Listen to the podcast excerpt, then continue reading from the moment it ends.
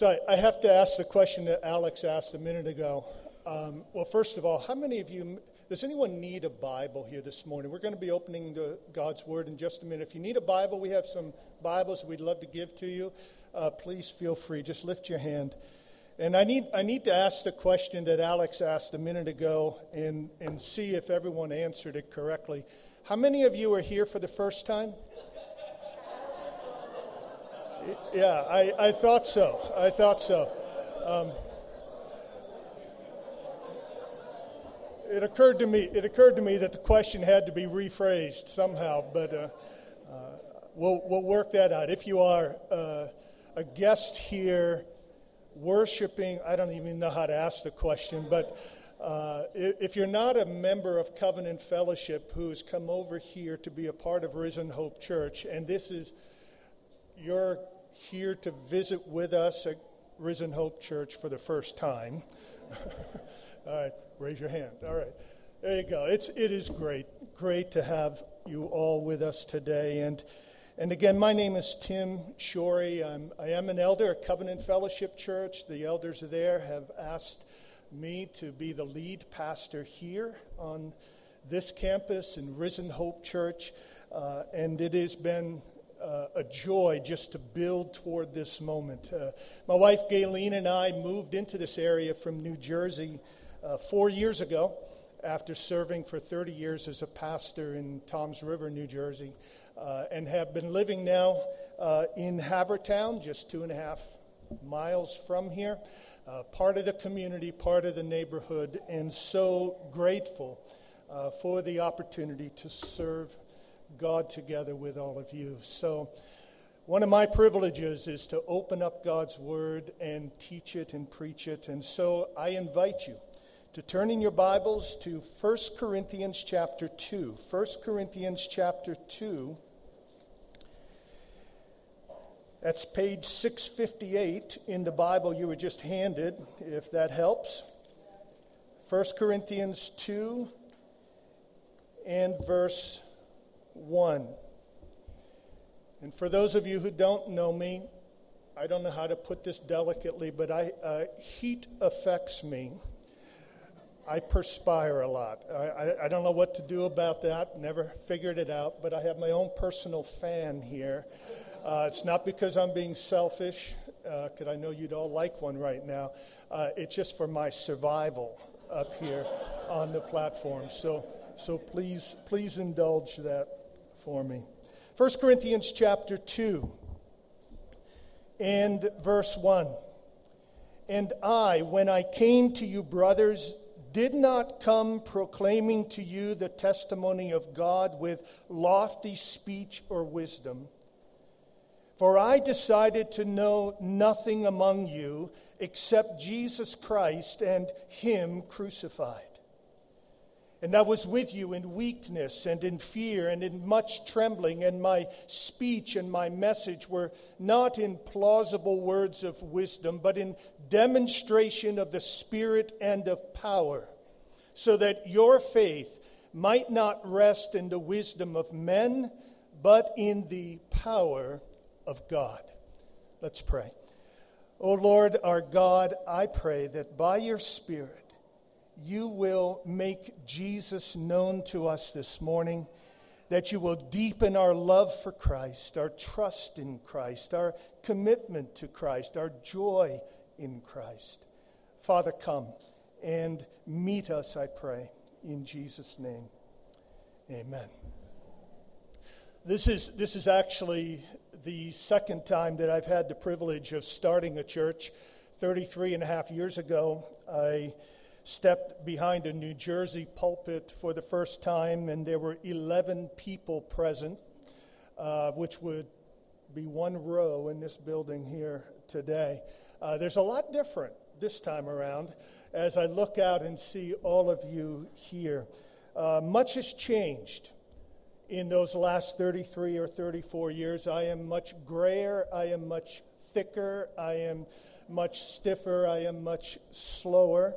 Uh, this time around or that time around, I had no plan. I had no partnership. I had no team around me. I was a perfect stranger in the midst of those 11 people. They were desperate for a pastor, which is the only explanation as to why they hired a 23 year old who was just out of Bible college.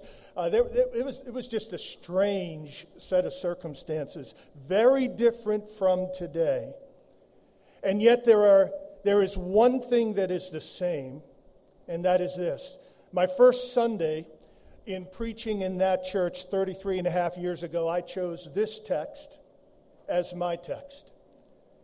I have decided to know nothing among you except Jesus Christ and Him crucified.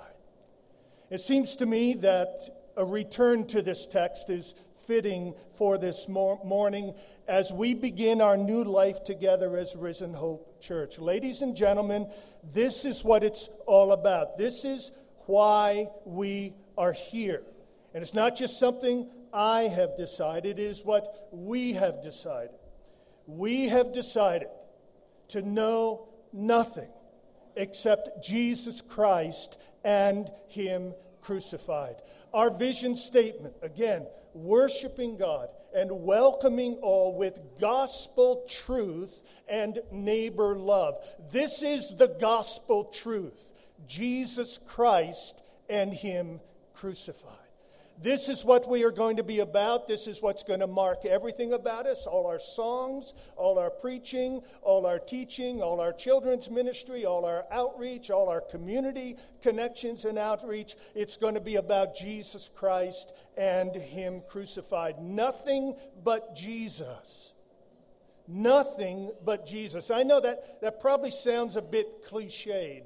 And if you're anything like me, uh, as soon as you smell anything that's at all like a cliche, you want to you want to hold your nose. You, I hate cliches. I hate platitudes. I hate quaint little sayings. But this is not a cliche. This is the truth, ladies and gentlemen. If you're a guest, please know this about us. It is about Jesus Christ. It is about our Savior, Jesus Christ, the Lord Jesus Christ, who was crucified for us and then rose from the dead for our eternal life. Church life and mission must always be about the saving work of Jesus Christ.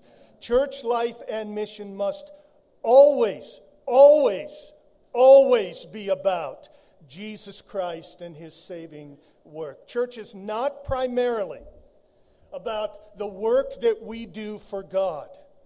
Church is primarily about the work that God has done for us in Jesus Christ. And to make church and life about anything else is to miss the whole point. And quite frankly, it's, it's to take away our only reason to exist as a church. A church that is not about Jesus Christ and Him crucified and risen might as well be a government agency, might as well be a social club, whatever else a church may do, however else a church may serve whatever else a, a church may accomplish, if it is not about the saving work of Jesus Christ, it has given up its reason for existence. We exist for this reason to proclaim Jesus and Him crucified. Now, you may, you may wonder here this morning why that matters so much to us. Why? Why? Why? Let me ask you this question Have, have you ever felt guilty? Just plain guilt. I ask the question nowadays, you almost have to ask the question because we've become really, really skilled at denial. We've, we've become really skilled at masking guilt. And, we, we use euphemisms and other phrases to, to kind of hide from the G word. You know, like the, the college coach I read about this week, he was caught on national TV cursing out one of his college players in a way over the top kind of way. And later on, he was asked about that, and his description of what he felt about it was this I don't feel good about it.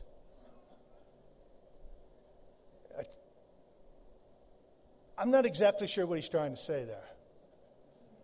I don't feel good about it. That sounds to me like a man desperately trying to avoid the G word, desperately trying to avoid saying, I was wrong, and instead trying to mask it. I don't feel good. We do this really well. So we say things, I don't feel good about myself. I don't like myself when I say things like that. I'm not really proud of what I did. I have my regrets. I wish I could have a do over. Everybody makes mistakes. But, ladies and gentlemen, all of those softer sounding, lighter on the conscience feeling phrases really do is just mask our guilt. They try to hide our guilt. Down deep, we know we're guilty.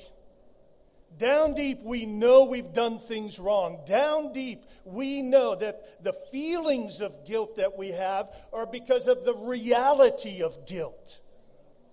We are guilty. And, and the fact that every human being f- feels it, every one of you in this room has felt it, you have dealt with it. Guilt. The fact that all of us, I can't move away from the mic, the fact that all of us experience that indicates to us that we live in a moral universe. We live in a universe that, that the Creator has established a moral code in. There is right and there is wrong. And, and, and God has set it in our hearts that there is right and there is wrong. And, and when we feel guilt over doing wrong, it's because we are wrong. And we are, we are standing on the opposite side of the law of God. We're standing on the opposite side of the moral code of God. And that introduces us to our biggest need. Our biggest problem is our guilt, our biggest need is forgiveness. Our biggest problem is our sin. Our biggest need is for the mercy and pardon and acceptance and forgiveness of God. And that's why this text is relevant. Jesus Christ and Him crucified is the answer to your guilt and mine. Let me, let me show you that from the text this morning.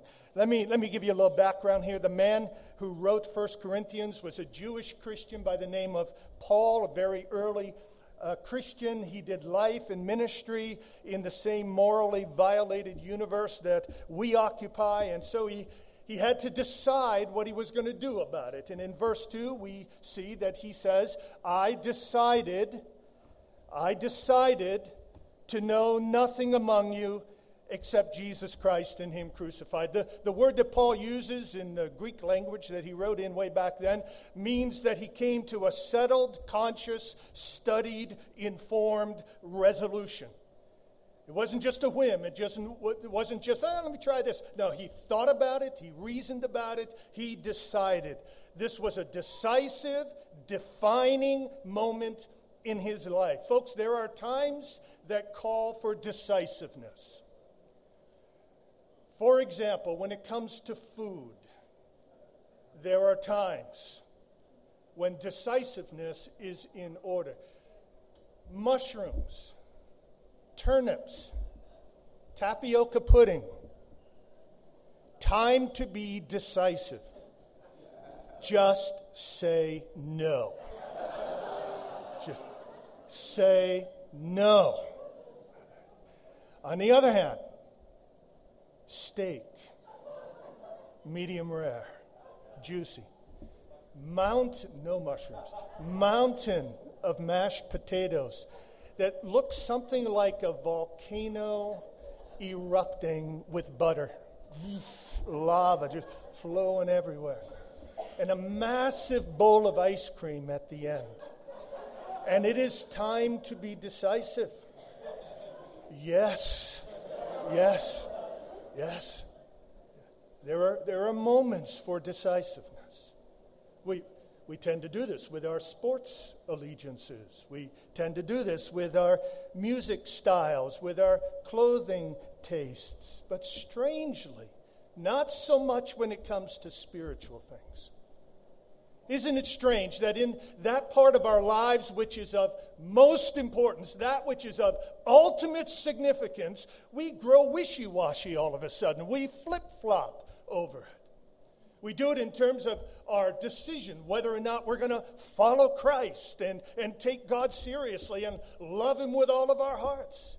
And churches tend to get flip floppy and they tend to become indecisive. What do we do? How do we reach our community? How do we reach the world? How do we make a difference in this world? Paul was decisive. Here's what we're going to do we are going to preach Jesus Christ and Him crucified. Not whimsical, not faddish, not trendy, not casual. Paul didn't pull out the latest marketing studies and say, well, maybe if we try this, we can grow the church, or try that, we can grow the church. He said, no, no plan B. We just got one plan.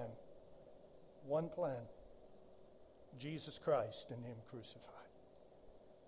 Let me, let me help you see the context and the exact meaning of his decision. First of all, the context for it.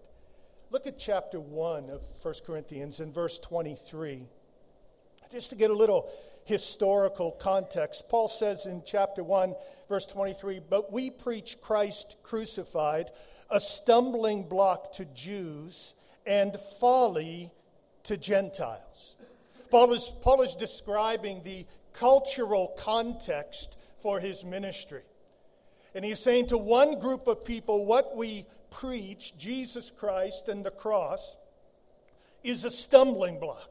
That means these people are offended by it. It's a scandalous thing. The idea of a crucified Messiah, a Savior on a cross, God in a body, bloodied and naked on a tree, that was more than what the Jewish people of his day could take. That was, that was not PC, that was not cool, that was not accepted, that was not even decent. It was scandalous.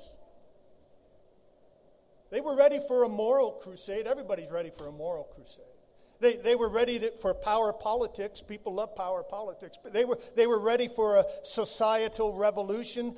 They were ready for a Savior who would come and, and kill and destroy all the enemies of Israel and make Israel great again. But they had no use for a bloodied Savior. That was what Paul was up against. Or then he says the Gentiles, which, by the way, includes everybody else but the Jews, that's all of us for them, Paul says, the message of the Christ crucified was folly. It was silly. It was foolish. It was nonsense. It wasn't sophisticated. It didn't meet up with the elitist standards of society. It's amazing how similar to our days it is. You know, we got the smug elitist who who think that somehow or other, if you take God seriously and His Word seriously and Jesus seriously and the cross seriously, you're, you're a fool. You're stuck somewhere in the distant past. Paul was up against this, so are we. Cultural opposition. Paul was also up against personal weakness. Did you, did you notice it in verse 3 of chapter 2? He says, When I was, I was with you in weakness and in fear and in much trembling. How's that for a pastoral resume? Paul, Paul sends in his resume I'm weak, I'm fearful, I'm afraid. Reminds me of when I was in Bible college. I had a hard time with two things in Bible college training to be a pastor. I had no, I, I hated public speaking, and I had a hard time talking to people. There's my resume. Doesn't like to speak in front of people, doesn't like to talk to people, ready to be a pastor. You know, Paul says, I came in weakness. I came in fear. This, I think, was not a fear of man. Paul was he lived this kind of fearless, take on all comers kind of ministry, but I think it was a reverent, holy fear of God. What he was afraid of was speaking error, speaking that which wasn't true, that which wasn't faithful to God and his word. But he came in weakness. I know the feeling. I'm an old guy.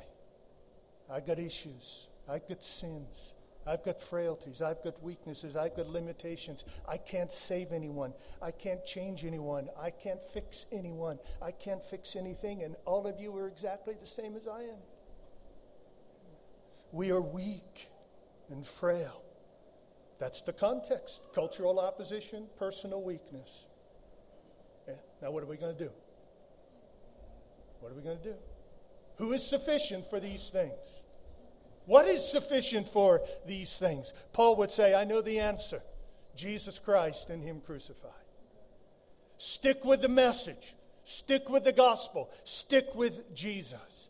Let's, let's take a look at this decision. Let's, what exactly did he decide? Well, there's, there's really two parts to it. There's, there's kind of a negative part where he decided not to do certain things, and then there's the positive part, what he decided to do. The negative is he says, I, I decided to know nothing among you except Jesus Christ. So, what was the nothing he was talking about? Well, if you look around in verse 1, he talks about lofty speech and wisdom. In verse 4, he talks about plausible words of wisdom and the wisdom of men. In verse 5, what he's talking about here is that he decided that in his ministry, and in his witness, he was not going to depend on his speech or on his wisdom or on his eloquence or on his skill or on his crafting of words to make them impressive and, and to make them winsome and to make them somehow or other just please people and affect people. He said,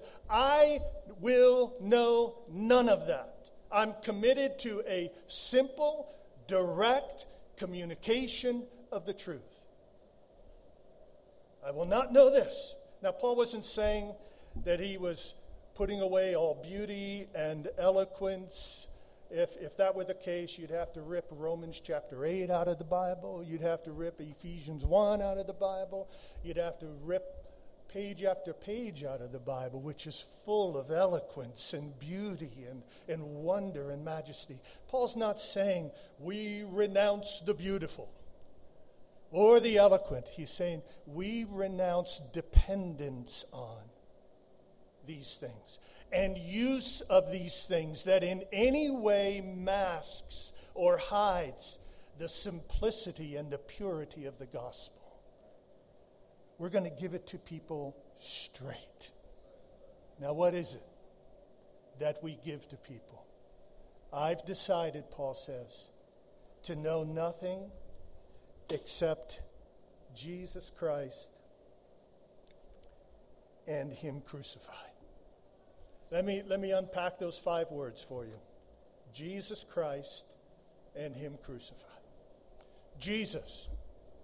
I got to move. Jesus. That's the name given to our Lord by the Father at his birth. His name shall be called Jesus, for he will what? Save his people from their sins. The name means deliverer, rescuer, savior. He came into the world to save sinners, of whom we all are chief. His name is Jesus. I've determined, I've decided to know nothing among you except Jesus, Savior. Jesus Christ Christ. That's from a Greek word that copies or reflects a Hebrew word for Messiah. And it means anointed one. We use the word sometimes in our own culture today when somebody comes along, an athlete, a musician, a politician, somebody comes along who just seems to have an extraordinary, almost out of this world capacity and gifting and influence. And, and sometimes we say uh, he seems to be an anointed one.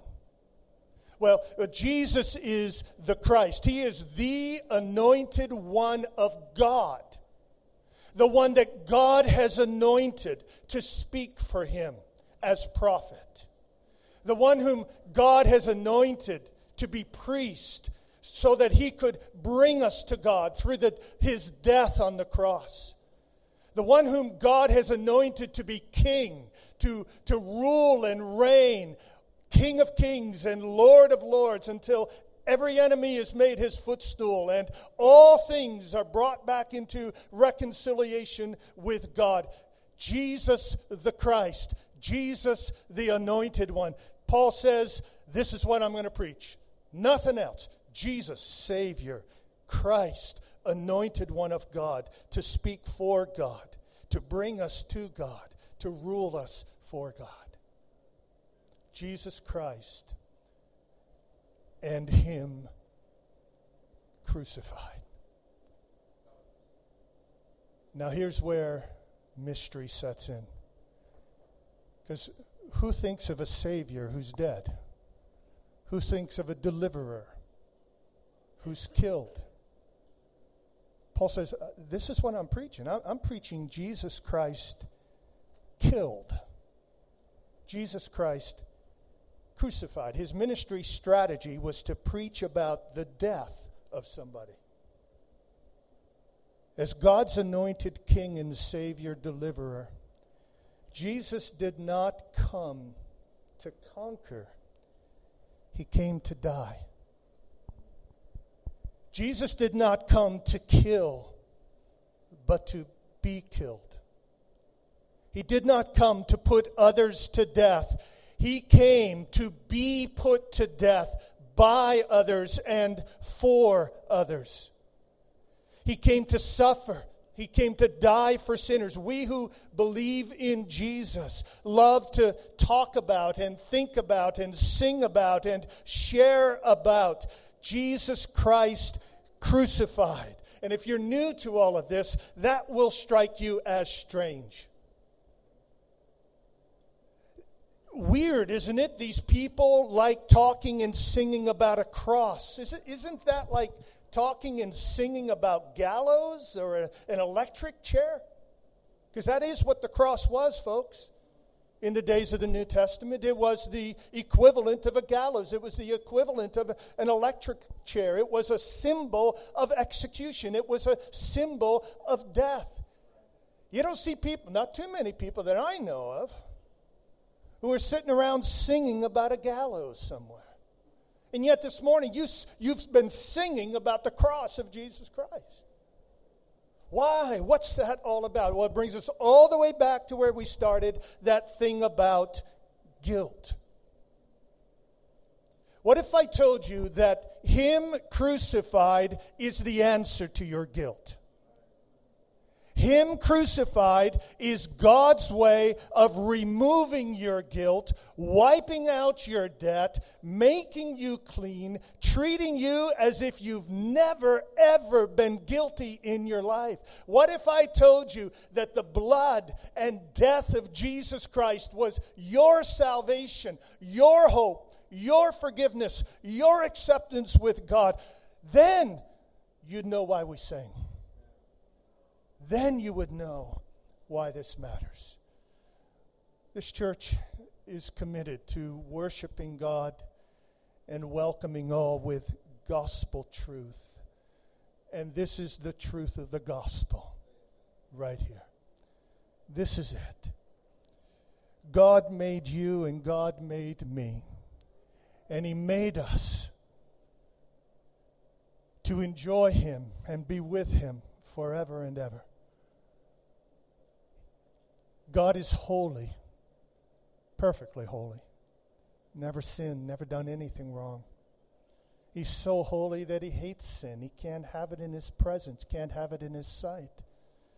He's so holy that when he made the universe, he established a moral code, and that code was to be followed. And, and part of the code was that if you violated the code, there, there, there's a punishment, there's death.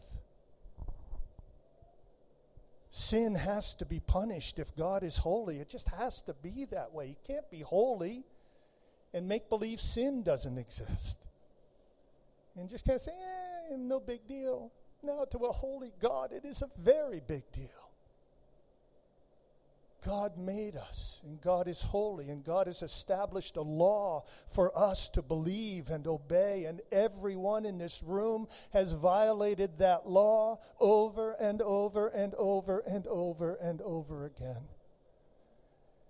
sometimes in ignorance, sometimes in defiance, sometimes without knowing better, sometimes knowing full well what we were doing. We have violated the code. And the debt that that brings hangs over our head. Every human being is born in sin and lives for sin. No exceptions, except Jesus.